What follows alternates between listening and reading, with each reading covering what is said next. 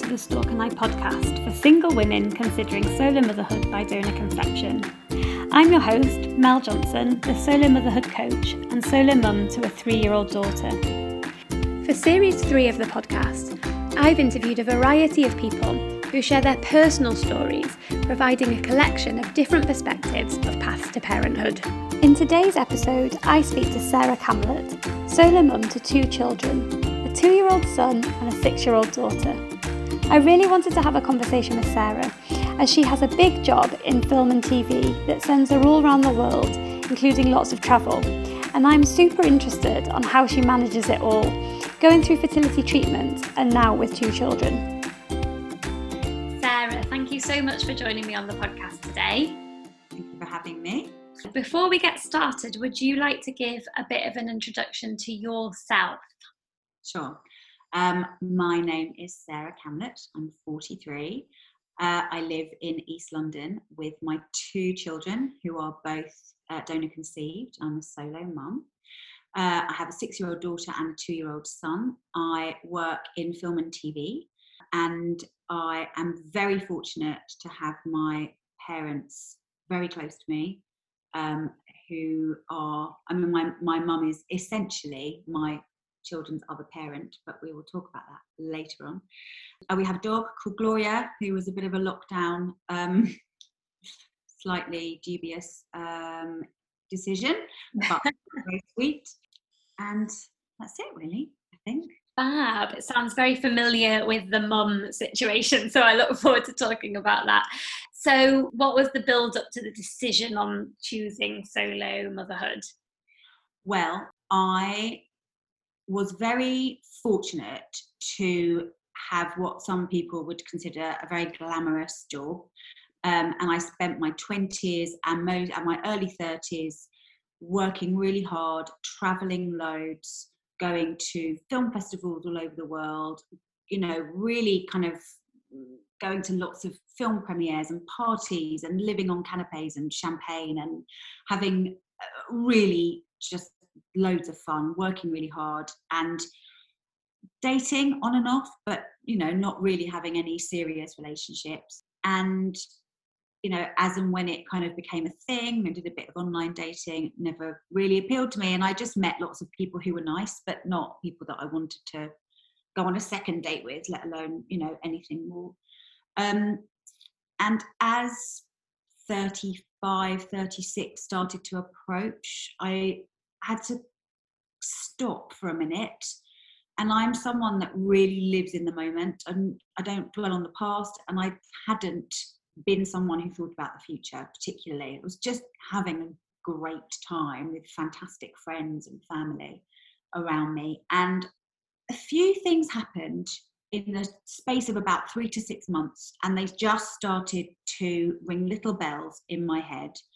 Um, I had lunch with a really fantastic woman uh, in my industry who was older than me. Uh, and I really love working with her and collaborating with her on different things. And we had this lunch, and she said to me, Don't do what I did.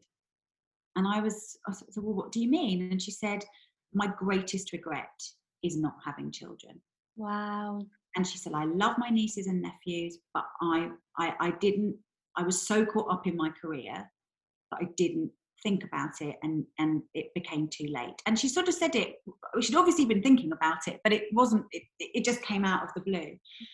And i was sort of you know oh yeah you know okay fine. And then a few months later i was in my local park with my dog that i had at the time.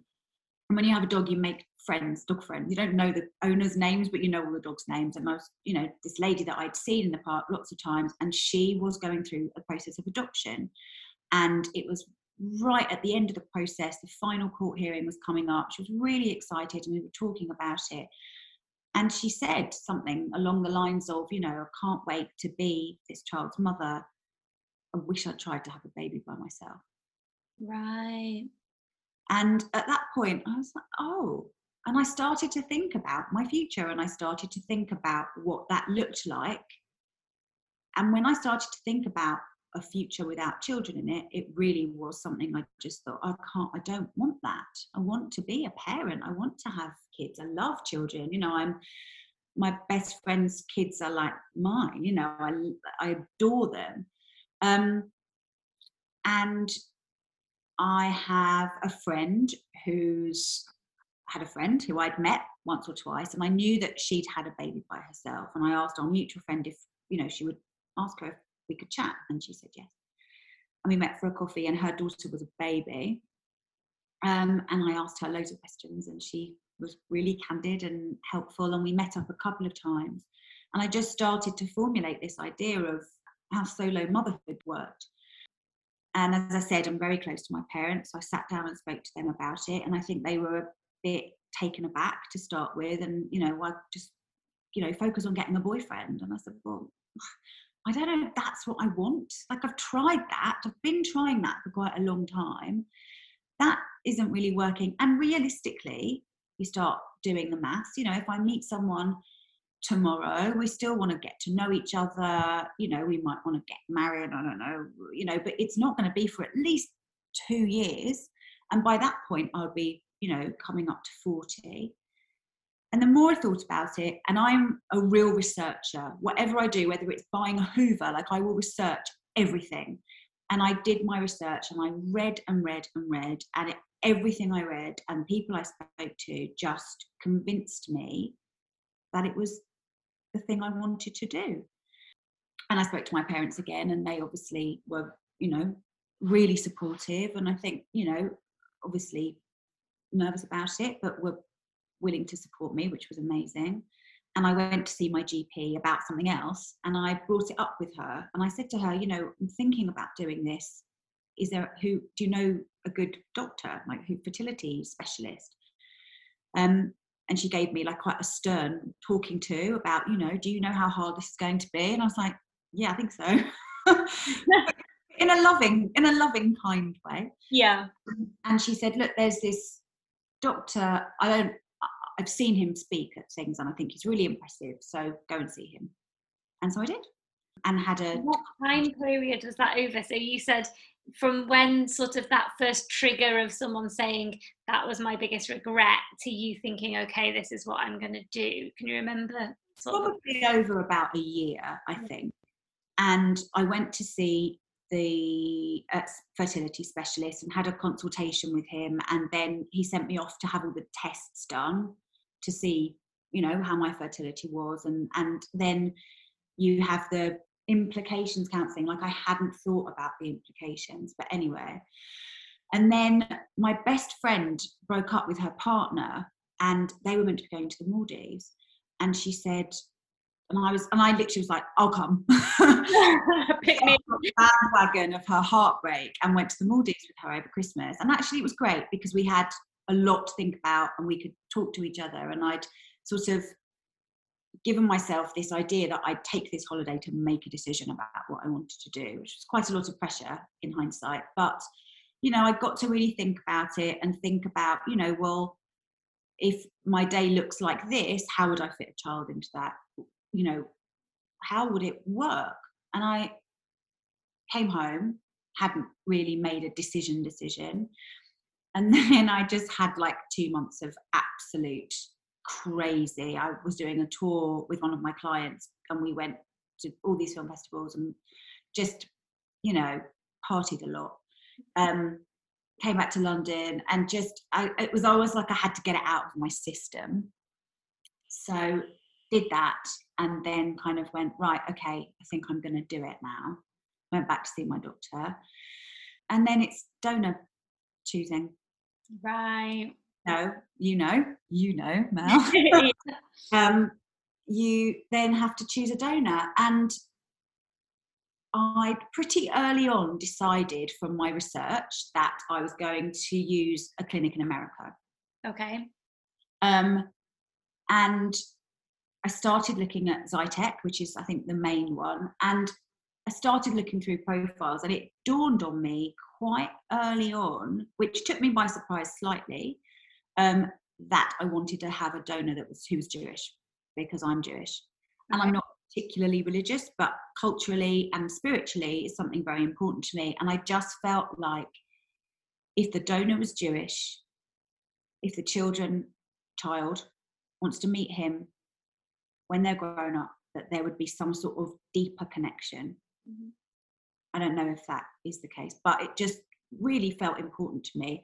And then obviously I had to narrow down the donors. So, um, and there weren't very many. Mm-hmm. Um, ways, that makes it easier because you've sort of got a selection, you know, already narrowed down then. Exactly. Um, so I found one at Xytex that I really liked, and when I got in touch with them, he was no longer available for mm-hmm. the UK. So that was a blow, and I have to recover from that a bit because you start, you know, getting hopeful. Um, and then I started looking at a different sperm bank in America.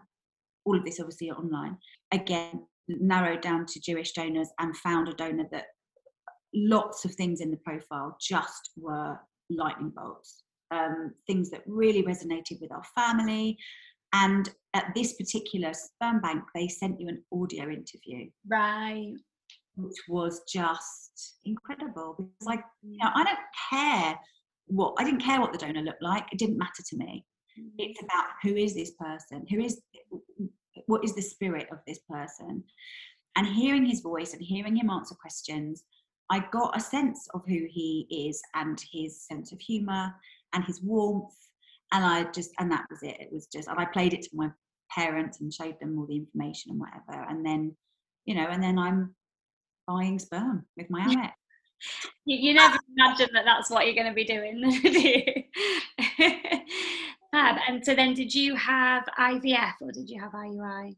No. So uh, the first, I had uh, a round of IUI with medication. Don't ask me which ones because I can't remember. So I had a round of IUI, and it was all you know weird and intrusive. But my doctor is so amazing and made me feel so comfortable. And he did something. I don't know if this happens to everybody, but it was so mind blowing. So when he did the procedure, he put the scanner on my stomach so I could watch the mm. swimming in which was just amazing. Science is amazing. I really wish that I had that Um, because um, I don't know if they were recording it when they did it, but I really wish that you could have that moment where you see it drop in. it, it is amazing. I totally agree. Mind blowing. Yeah. Um, uh, you know, and then the dreaded two week wait, which is obviously horrible. Um, and it didn't work. And I was disappointed, but I think I'd sort of talked myself into thinking it's probably not going to work the first time. I've never been pregnant. My body doesn't know what to do. Um, so I was, I was really gutted, but I also, I think I'd, I'd, managed my expectations enough to think it probably wouldn't work the first time. Um, and he was like, let's just go again straight away. Let's just go, you know. Uh, so we did another two week wait and it worked. Wow. And how old were you then?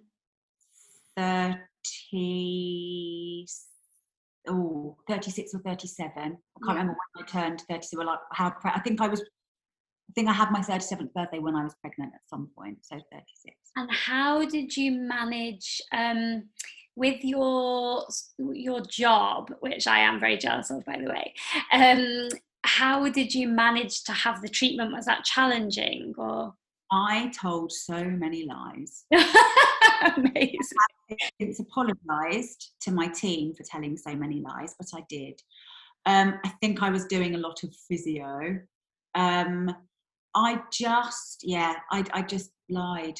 I mean, I'm very lucky because I have, com- you know, complete autonomy with my job, so I can come and go as I please. And I did try and make appointments at lunchtime or early in the morning. And my office is not far from Harley Street, so it wasn't, you know, too much of a strain. But, you know, when you start your process, it's every other day scans. So I did just have to, I think, I can't remember whether I said that I had like a stomach problem. I think the second time it was physio, but yeah, um, I just lied. Love it. So then you find out you're pregnant. How many weeks pregnant were you before you started telling people? Did you wait or did you tell them early? I waited. I waited quite a long time actually. Um, I because I found, and I don't know if you feel the same. So I found the first 12 weeks really excruciating because I, every morning I would wake up and my first thought would be, I hope I haven't had a miscarriage in that month. Oh. And I would sort of get out of bed. I just, it was scary because I wanted this so much. And the thought of losing it after all of that was, you know, was just horrifying. So I just found it really, it was, it was really um, a difficult and scary time. Although I was, you know, I was really healthy. I think I had one little, you know, scary bleed where you quickly run to, you know, uh, the um, hospital, but it, everything was fine. So then 12 weeks came and I relaxed. Okay. But then I just wanted to enjoy it for a bit by myself. Right, yeah. I mean, obviously, my mum and dad knew, and they, bless them, didn't tell anyone. And I think that was really hard for them. Yeah. Um, and my mum and I went on a little spa break, which was lovely. Um, and then I came back. So I think I started telling people at 14 weeks. Um, and so had they had you chatted about the concept with them or was it a complete surprise to people? I haven't told anyone. Really? I'm such an oversharer. I told everybody. I think I yeah, I didn't I just wanted because I didn't know what was going to happen and I didn't know how many rounds of treatment I'd need and I just didn't want people asking me all the time and because I've got my mum and dad to talk to, I think if I didn't have that support, I probably would have reached out to more. But I, just, I, I didn't, I didn't really want to talk about it. Although saying that, actually, that's not completely true.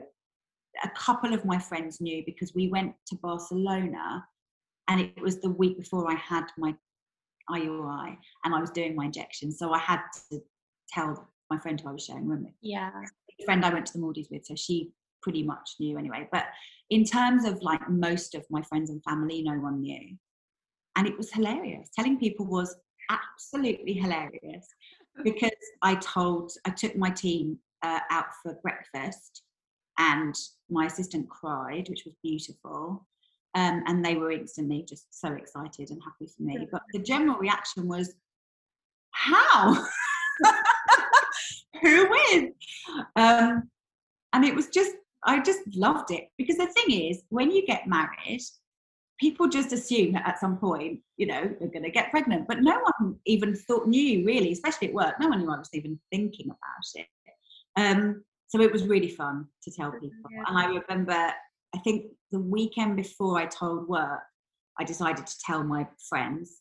And I remember walking round and round in circles in my local park, making phone calls to all my friends to tell them and a couple of colleagues who I was really good friends with that I wanted to tell before I kind of told work officially. And then I waited a while before I told my clients, but not too much longer. But yeah, telling people was so fun. And did you get a positive reaction from most people? From everybody. Now, whether they said negative things behind my back, I don't know. I don't care. It's not my business. what people say about you behind your back is none of your business. Um, but yeah, really supportive from everybody. And I think the thing is, and I get the sense that you're similar, everyone who knows me knows that I'm very independent and I'm very sensible and I don't make bad decisions, so try not to.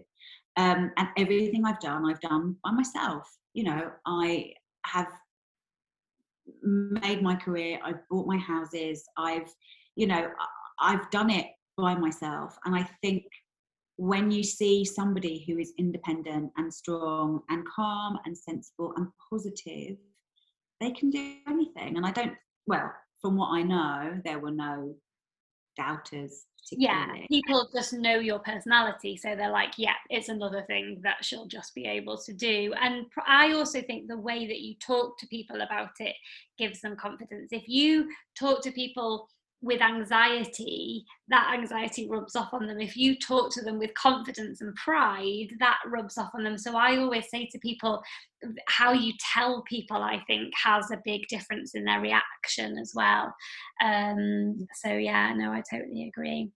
And I think the, the thing for me was um, in the first trimester, um, I'd I had a little bit of anxiety, but but not too much, just about you know whether it would be okay but my big thing was i was felt really really rough so i would remember coming home from work at four o'clock um, i don't finish work at four o'clock but just having to leave at four o'clock and just going to bed because I was exhausted. And um, yeah, I, I didn't feel good. I was really, really tired and struggled with my job to just to hold it together so my when i told my team at work they were like oh okay like it makes sense and again had sort of autonomy at work so could kind of get away with that. Did you feel better than that or did you struggle a bit in the first trimester? Oh, i was so lucky. I was fine. I mean i think i had a couple of waves of nausea right at the beginning. Um, i couldn't stop eating. And, and i was all i wanted i was sitting at my desk and all i wanted was a big bowl of cold wet fruit. Like i was just i needed the the, the coldness and the sweetness. And I just sat with like this big bowl of berries every day. Um, I wish I would have craved berries. I've got a picture of me eating salt and vinegar hula hoops for breakfast on my way into the office. And then I had for lunch chips and potato salad. I just needed all of the beige food. Oh, well, second trimester was cheese, and I wanted, and I had it every day. Marks and Spencer's gluten free cheese ploughman sandwich every day lunch. And, that, and I would go out of my office and I would think, I'm going to have something different. And oh, well, that was all I had every day. Couldn't bring yourself to. I, I couldn't even look at one now. But yeah, at the time, that was all I wanted. And how did you manage um, your job during pregnancy? Was that because if you were traveling and going to lots of parties and stuff before, did you have to sort of like tailor that a little bit or did you try and keep up with it? Yeah, with my first pregnancy, I because I felt great, I still traveled and still did stuff. I mean, obviously I wasn't drinking and I was not going to like party parties, but I was still going to dinners and the theatre. Um, I went to see my friend in Billy Elliot and she was just like dancing in my tummy, which was Brilliant. Um, I, to be honest, I just pretty much got on with it, and um, I, I think because I felt good, yeah. I was able to just carry on. I mean, I was tired, but you know, from pregnancy one to pregnancy two is a completely different right.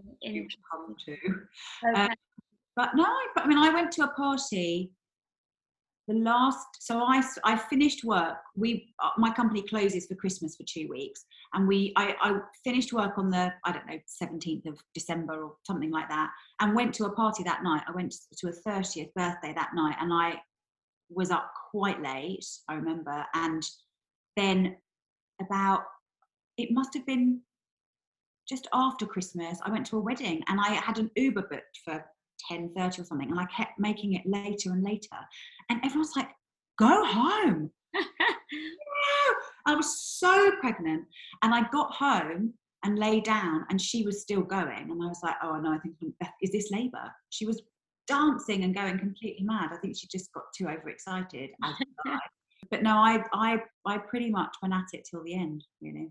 I mean, I was the same in a very much more boring way because some people say to me, oh, you know, can you carry on and do what you need to do during pregnancy? And I moved countries. I moved from Hungary back to the UK. I bought a house. I renovated the house. I was like, I remember being seven and a half months pregnant and ripping the carpet up in the attic and pulling it down the stairs because they needed to fit a new carpet because I was renovating this house. And I was back and forth on the train between London and Manchester all the time. And for me, I just thought, some people aren't as lucky and maybe that's what you're going to come and tell us in, about the second pregnancy but the um, if you feel well in the pregnancy which many people do um, i think that it's possible to carry on almost right till the end i had a loft conversion as well in my house while i was pregnant and at one point i said to the guys i was like if you don't hurry up and finish you're delivering this baby. That's a good incentive too and they were like, "Oh, are you relaxing?" And I was like, "No, I've got builders in the house. Like I can't. It's dust everywhere." I, you know, it didn't. It didn't stop me from doing anything actually at all. And so then, how did you find that first um, period of entering into solo motherhood? Well, I want to talk about birth for a minute, Oh, actually. okay. sorry. I, um, I missed the birth out completely. Well, I mean, not too much, but only because I've seen a few conversations on some of the Facebook groups about like who goes with you. Oh, yes, true. I think that's really important because I, I mean, my mum was obviously going to come with me and be my birth partner. That was a given, but I felt like I didn't know how she would react. I'm her baby. Mm. and I don't know what's going to happen to me in there. And I just felt like I wanted someone else, so I researched because that's what I do, and I decided to have a doula. Interesting. Um, and it was the best decision I could possibly have made. And I found someone who I will eternally hold in my heart because she is one of the best people I've ever met in my life. And she came before, obviously, uh, the birth. Um, and we, you know, we had like a session together and talked about my expectations and I was doing hypnobirthing, so I was very much on the, you know, birth preferences rather than, um, what do they call it? Birth plan. So preferences rather than plan. Uh, wanting very much to have a natural birth, not wanting to have intervention. And I felt so confident going into my birth because I knew part of that was the hypnobirthing, but also she was my advocate. So she was the person that did not have an emotional connection to me, but understood exactly what I wanted to try and achieve, um, could communicate with the medical staff on their level because she used to be a midwife and you know had loads of experience. Um, but also would be able to manage my expectations if things didn't go the way I wanted them to, which allowed my mum to just hold my hand, you know, and my mum didn't then have to be the person to try and translate things that were going on. Um, very different roles they could play then, and both great roles for you to have. exactly, exactly. Mm. And uh, I didn't have an easy birth, but I had a natural birth. I had a little bit of intervention at the end, but you know, I didn't have any drugs. And having her there was the most valuable thing ever. And I would say to people thinking about, you know, going solo is if you can, I would really recommend having a doula. I think that's that's. I'm really glad that you got me to go back to that bit because some people don't know who to have as their birth partner anyway. You had a natural person in asking your mum to be there and still benefited from a doula. So um, I do talk to people about you know the possibility of having a doula, but it's really great to hear from someone who's done it and has really benefited from Oh, it. She's amazing. I mean, she came to my daughter's first birthday party. Oh, When she walked in the room, I burst into tears. Like she is, I, I can't tell you, she's so important to me because she helped me.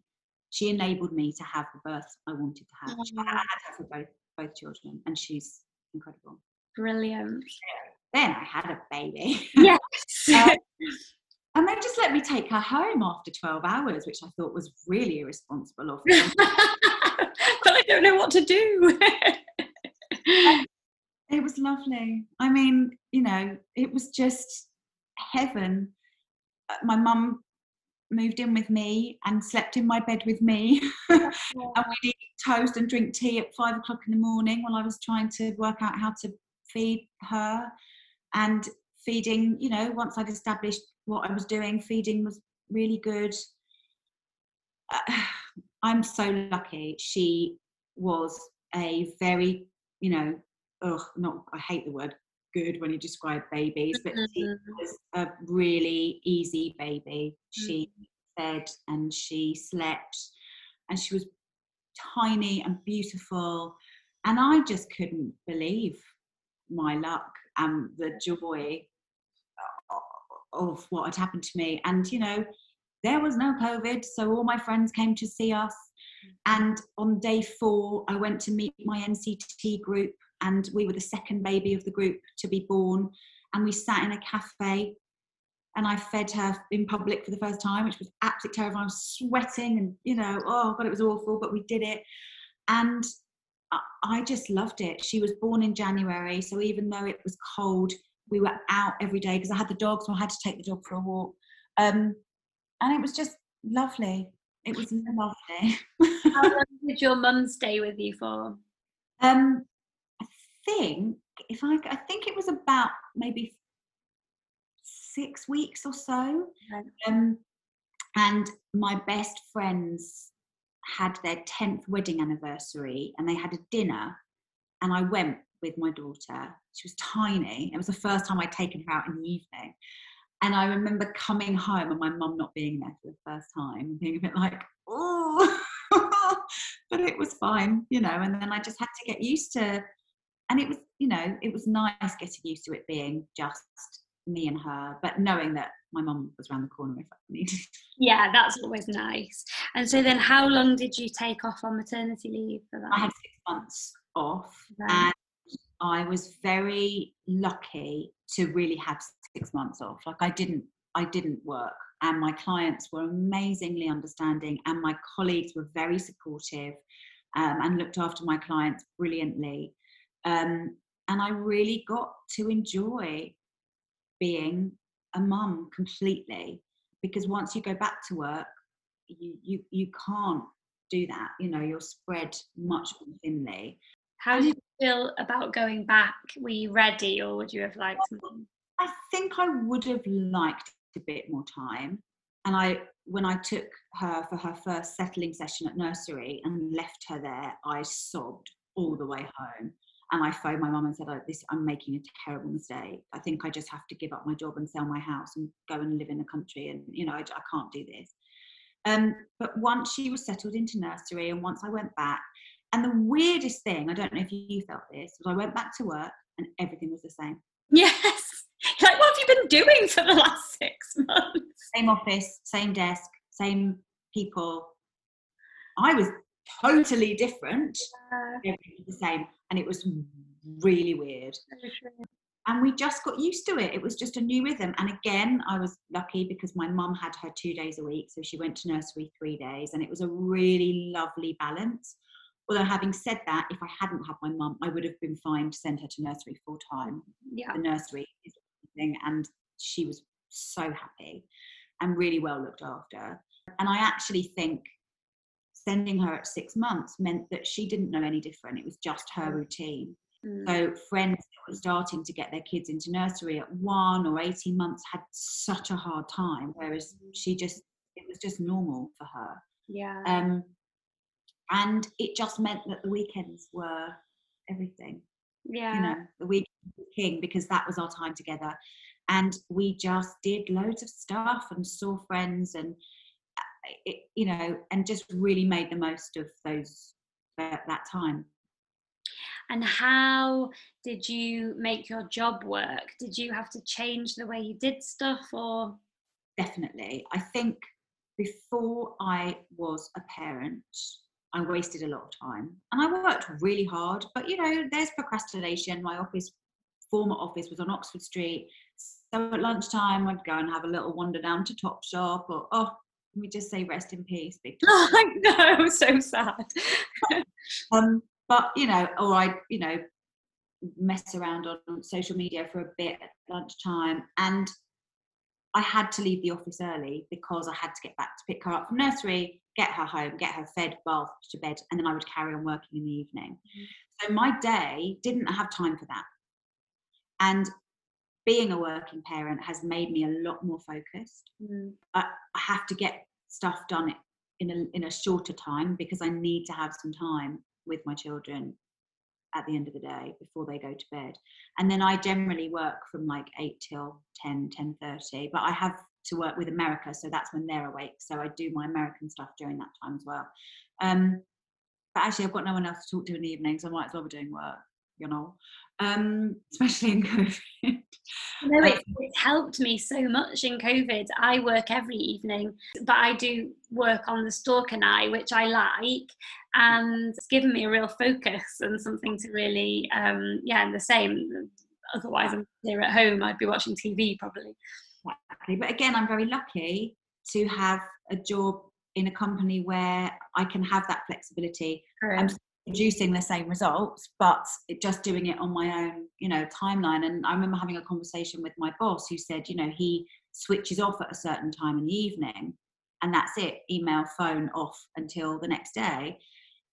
Everyone manages their life differently. And I think the way that companies will move forward, the only way to move forward is to embrace everyone's situations and allow them to have that you know to take responsibility for their own yeah any company that wants to survive. Um, I, am obsessed with this because um, I don't know if you've heard of um, Daniel Pink. He's got this book called um, uh, When, and I, I love it. And it's basically about when people have their energy and it, you can do it when you have your energy. I suppose in our cases there's also when you have actually the time um, around childcare.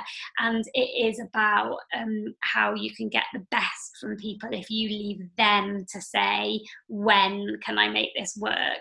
Not saying you have to do it between here and here for no specific reason apart from that's a rule they're setting. So, um, yeah, I think for anyone considering this, if you work for a company that will allow you to decide when, um, it's so much easier than a company that dictates when. Now, of course, there's some jobs where you couldn't do that because you know there's it depends what the job is. If you work in a supermarket, you've obviously got to work at the times that it's open. Um, but the yeah, I think it's really beneficial when you can work it around what works for you for sure. The last year we've all worked from home. Yeah. And it's very successful. So I think it shows that actually it doesn't really matter where you're sitting as long as you're getting on and doing it at your own, you know, Exactly. Your own time when works best for you. I like that. So then tell me, when did these thoughts start creeping in? Hmm, should I be thinking about having another one? Oh, I just say that at least once a day, I do say to myself, What were you thinking?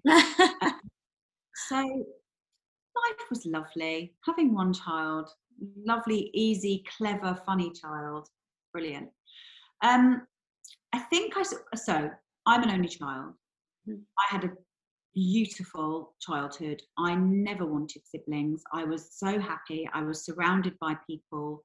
Um, I think when I was about 11, I said to my parents I was terribly lonely and could I have a dog? And they relented and got me a dog. Um, but I had never imagined having more than one child. I'd only ever really thought about one. And then I had one.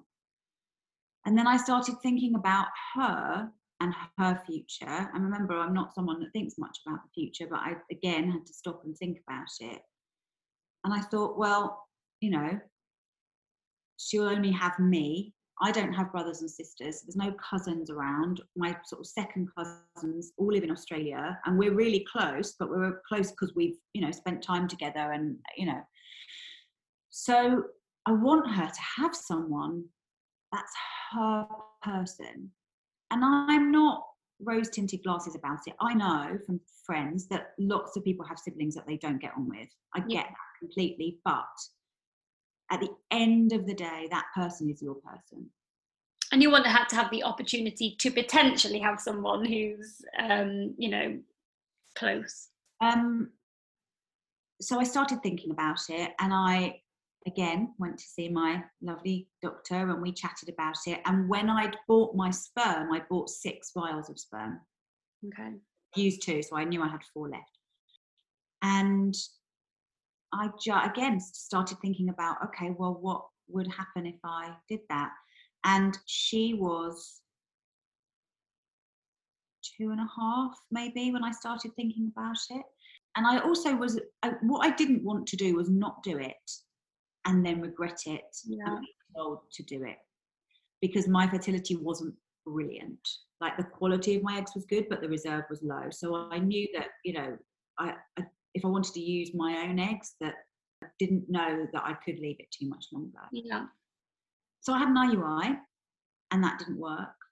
And then I had a second IUI, which didn't work. And then there was a problem, which I'm not going to talk about because there's some legal implications, but there was a problem which meant that I then had quite a long wait until the next step.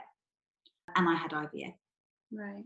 because my reserve was low, I had to do egg collection. So I did three rounds of collection and freezing, and then they um, inseminated the embryos. And I think I had 12, and they, I can't remember all the language isn't it? I was it was all i could ever think about and now i can't even remember what the terminology is. And they fertilized eight. Right. Um, and then i had the pgs testing. Yeah. Which i see so much debate about and it's really interesting to me. I don't know if you had it done. Um, they just didn't recommend they didn't suggest it to be honest so i didn't. and to me i was like well why wouldn't I have it? Yeah. I'm going to go through the motions of having it, the egg implanted. I want to know it's a good one. Yeah. Um, so I had that, and one was really, really excellent. One had to be retested and came back, and it was good. And then the other one was they call it mosaic, I think, where it, it they're not sure, but it's better than like it's as good as it can be, but they're not sure. And the others were all write-offs. And seeing on paper, like the breakdown of the chromosomes was so interesting that seeing all the different chromosomes and the levels in the, you know, and that was because of my, you know, my eggs and my age. So I had the one, the really good one, um, implanted, and then I fell pregnant with my son. I was convinced I would have another girl. There were no boys in my family. So I had the harmony test and she said, Do you want to know the sex? And I said, Yes, fully expecting her to say female. And she said male. And I said, Your machine's broken. and she said, it, It's not, it's a chromosomal test. It's male. And I held it in until I got outside and phoned my mum and burst into tears. Oh, really? So much of a shock. And I really, it took me a minute to to come to terms with the fact I was having a boy because I just assumed it would be another girl. I had a name picked out. I mean, I'd already in my mind gone through the loft and all the little outfits and the clothes and the absolute shocker. Wow. That was weird. Um, and I also hated every boy's name that's ever been made.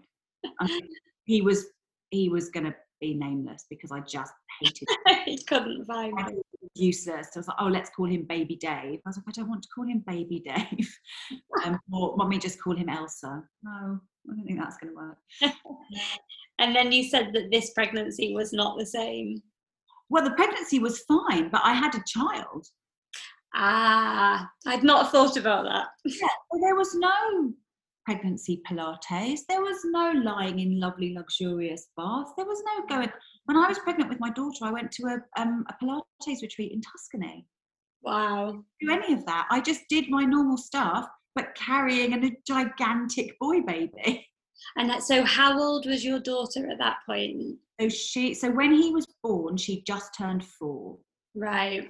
Three, and remember, dream child. So, you know, we didn't have terrible twos. We had none of that. Dream, lovely. But, you know, I'm still taking her to ballet, taking her to play dates, taking her swimming, doing all the things just with a, you know, big, heavy um, tummy. And I felt fine. I was much more tired, but I was tired because I had a kid and my job. Yeah.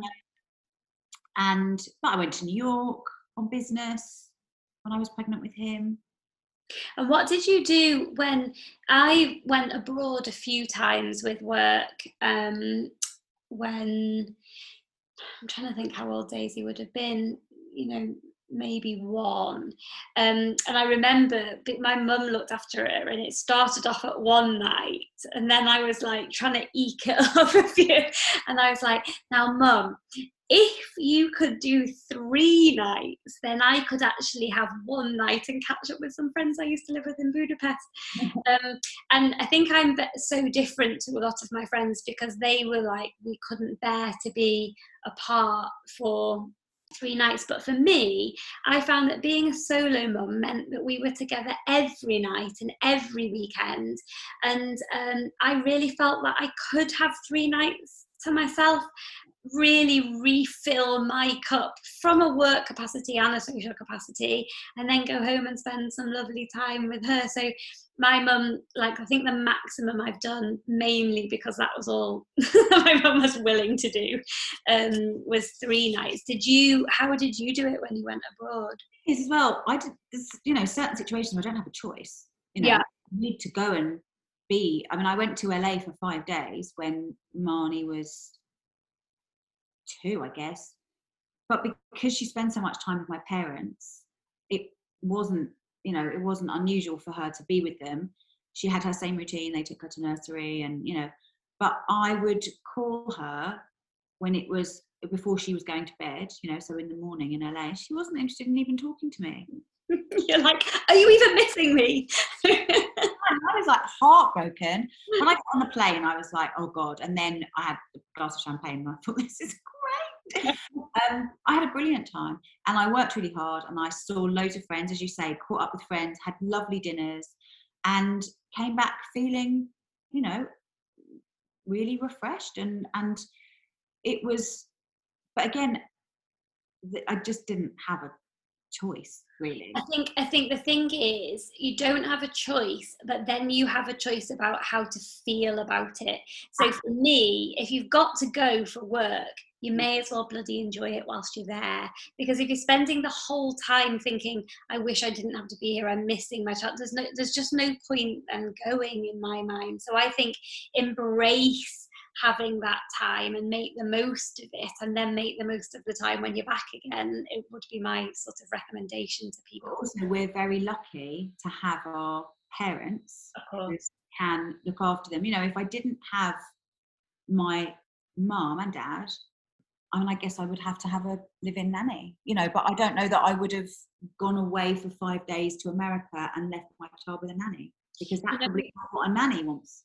Yeah, do you know what I did once? Because um, I went to Budapest for a meeting that I had to do, and I took Daisy with me. And it was slightly different because I used to live there, so I knew it very well, um, and I knew a lot of people who still still live there. And I got a nanny in Budapest, so we went for the weekend so that I could acclimatise Daisy, meet the nanny, make sure that everything was going to be fine. And then I left Daisy with the nanny. She was super happy. She loved it.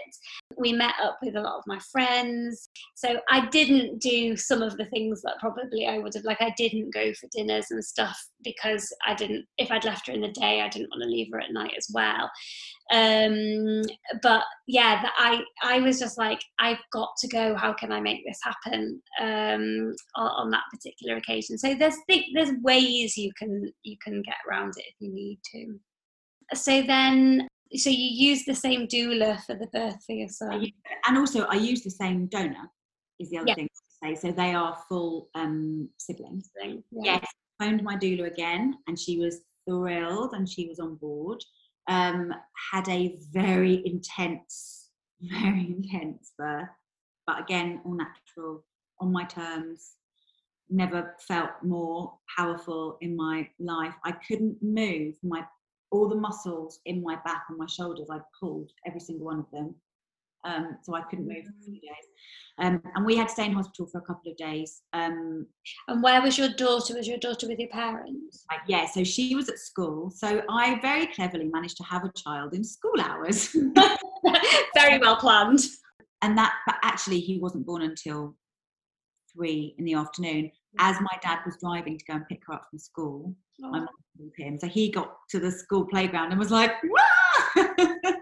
um, and then he took her back to their house and then when the midwife said it was appropriate he brought her. Actually they snuck her in because she wasn't really allowed but they snuck her in mm. um, so she could come and meet him. And how did she feel about having a sibling? She, i mean I, the photos break my heart.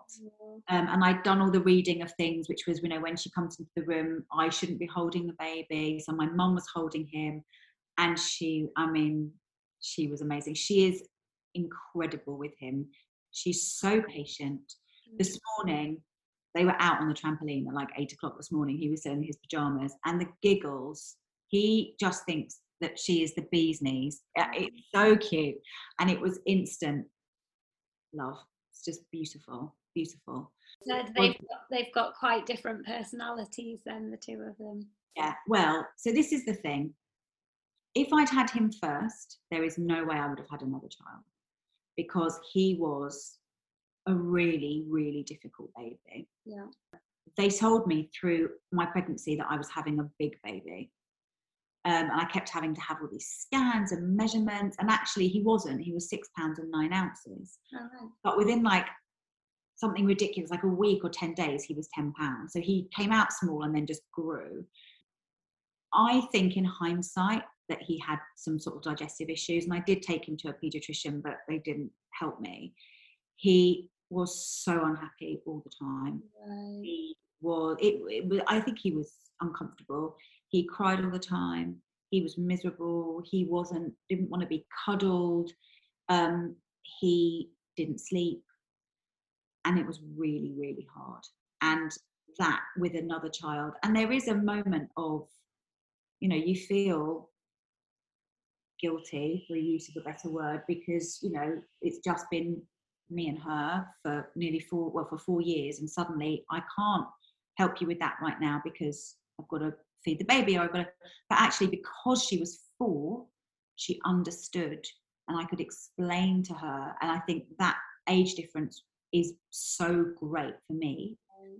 because she was old enough to understand I will help you in a minute, but you just have to let me change his nappy or come and help me change his nappy or, you know, I'm just feeding the baby, but, you know, I'll hold him in this arm and I'll cuddle you with the other arm and, you know, just trying to find ways to, so that she didn't feel excluded. Mm-hmm. Again, having my mum meant that there was always someone else, but it was a very, very different experience. And we didn't go to baby groups. We didn't go to any of you know, I I didn't do NCT a second time. Obviously, I didn't really know anyone else that had a baby of the same age, so it was a totally different experience. And also, you know, I had to take her to school and I had to pick her up from school, so the day is punctuated by, and it feels like a really short day suddenly.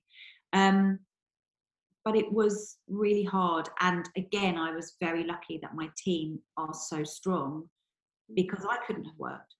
There's no way. He was just it was would have been impossible because he was just such hard work. How long did you have off for the second? So I had, I think it was seven months in the end because of how it fell. Because um, the summer is a really quiet time Mm. for my job, so I ended up going back at the beginning of September. Um, but we went on holiday just before I was due back to go to work, and he was waking up every two hours in the night. And I just thought, I don't know how I'm going to work. I, you know, I'm right. I just can't function. It was really, really hard, really hard. I think I think it's interesting because I think that it's it's it, I guess it's kind of hard to explain to people because I hear that story a lot. Um, not having a second child, but just people's children are just so different, and you just don't know what child you're going to get. And so some people say. You know, why hasn't someone told me it's this hard? And then other people say this is a breeze. You know, it's easy, and and it's often not necessarily um, how you find motherhood. It's more the child and whether they sleep and if they've got colic or reflux or whatever it is or you know and yeah if they if they're happy and yeah really interesting like you say if you get a, a baby that's much easier at first it must be a lot more tempting to think about having um, a second i would love to have another baby but i just feel like i wouldn't be able to to manage I don't know. Yeah, I, I would love to do it, but I just feel like it would be too much for me. I just wouldn't be able to manage, which is sad. Um, I am trying to, and COVID has not helped with this, really have people that we're really close to that, you know, that Daisy. I, it's hard to replicate a sibling because you live with them, but you know, to try to get people that she really feels that strong connection with and and yeah that's that's i suppose what i'm going to do and so how are they together now They're wonderful. I mean, he is the opposite of her in every way. yeah She'll sit quietly, colouring in, reading a book, and he literally runs around the kitchen in circles shouting. you cannot take your eyes off him for a second. But he's really cute and funny. He's just started speaking, and suddenly the words are pouring out of him, and they're all hilarious. And so, would you say probably then it was the first year that you that was the toughest bit of having to? Absolutely, because a because he was just a really unhappy baby, and also because it's then getting used to, you know, making sure that you're giving the older child your attention, and you have to mm. really have to carve that out. Like bedtime is a big deal. They love a bath, so they'll be in the bath together for ages. And then Marnie will be in her room reading or playing, and I put him to bed because actually I get more time alone with her than I do with him because he has a big nap during the day. Mm. Look, it's not easy, it's really hard. But the alternative, you know, is not something I wanted for my. Mm-hmm. And I think, you know, when people are thinking about being a solo parent, you have to think about well, okay, well, if I don't do it and I don't have a child, how does that look when I'm 40, 50, 60? Who, you know. Will I regret it? Yeah, family is everything. And also, you don't regret the things you do, you regret the things you don't do. So true. So, I wanted to ask you two final questions. So, okay. the first question is for women who are thinking, how am I going to figure out my career and continue with my job and balance that with motherhood, what advice would you give them? I mean, I think I'm I'm really lucky to. I mean, I've been at my company for nearly 19 years. So I started as a, you know, I was only meant to be there for six months on maternity cover, and I've worked my way up. And I'm very, I have a very good relationship with my bosses, who are really, really very supportive. I know that other people, not everyone is as lucky as that. Um, but what I would say is this people say to me all the time, I don't know how you do it. And I don't know how you do it. And the reality is, I don't have a choice. I just have to get on and do it because the alternative is sitting in the corner rocking quietly while you know people squirt toothpaste all over the carpet. Look, you have to have support. And again, I'm really lucky to have family support. If you don't have that family support, I don't think you should discount doing it. I think you just have to find other ways and other methods. And sometimes that's other solo mums who can support each other. It's finding out, you know, where you live, where the good nurseries, childminders, nannies, you know, but build that network around you. Yeah. Um, and then, you know, you need to understand how you can structure your day to make it work for you. I think also, you know, you have to talk to your company, your bosses, whoever you work for, and just really explain to them that it's, you know, you need them to support you and be flexible. And and I'm lucky because I work with a lot of women, and a lot of them are mothers, um, and their kids are older, so they've been through a lot of, you know, this or be with a partner, so it's slightly different. But but I think just trying really, really hard to get the support and and structure your day in a way that works for you and also so that you get to have time with your child. So then my last question is for anybody who is considering to have a second. Now, some people are really clear they want to have a second, um, and you know that that's great. Other people, I suppose, um, more in my situation where they're like, "Shall I? Will I be able to manage?" Have you got any advice for sort of how to make that decision? Look, it is a massive juggle. There is no, there is absolutely no sugarcoating that. And again, support is key. again, I just think if it's something you really want to do, don't turn around when you're 50 and regret not doing it. And you know what? It's not easy. It's absolutely not easy and it's hard. And there are definitely, you know, days when I just think, what, you know, what, what have I done here? but then, you know, as they get older, it gets easier but you know, realistically, of course, having a second child financially impacts on you. And I don't think that's something not to really think about carefully because, you know, it's not about when they're babies, it's about when they're older. You know, I keep saying to to both of them, you know, when you're older, I want to take you to South Africa so we can go on safari. And that's great, but that's going to cost a lot of money with wee people. You know, it's things like everything is more expensive. Also, my son eats like a 50 year old man. So my food bills are out of control. but uh, I don't, I don't know. I look, my attitude to most of these things is don't, just don't regret not doing it. Yeah. Um, and it's hard. Of course, it's hard, but you make it work.